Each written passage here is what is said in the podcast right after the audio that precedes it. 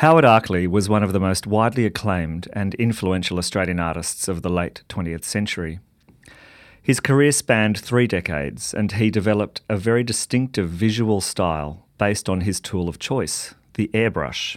Howard Arkley had a unique vision focused on the communicative potential of colour and line, and he drew his imagery from his immediate environment, the urban landscape and suburbia.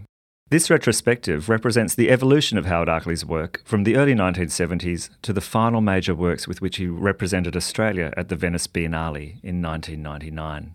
Arkley surveyed, collected, and reassembled influences, ideas, and images in a ceaseless stream of work. The material world and the social milieu that inspired him ranged from the fly screen door to punk music, the club scenes of the 1970s and 80s, fashion, feminism, and masculinity, and the volatile and absorbing art world itself. This audio guide brings together numerous people and diverse voices who are associated with Howard Arkley across his career. They include critics, writers, curators, and fellow artists.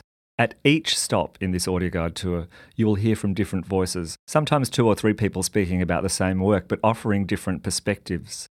In the middle of the audio guide, we have video footage of Howard Arkley and other artists talking about his work plus a fascinating account of the Australian artist Jenny Watson's association with Howard from the early 1970s through to the 1990s.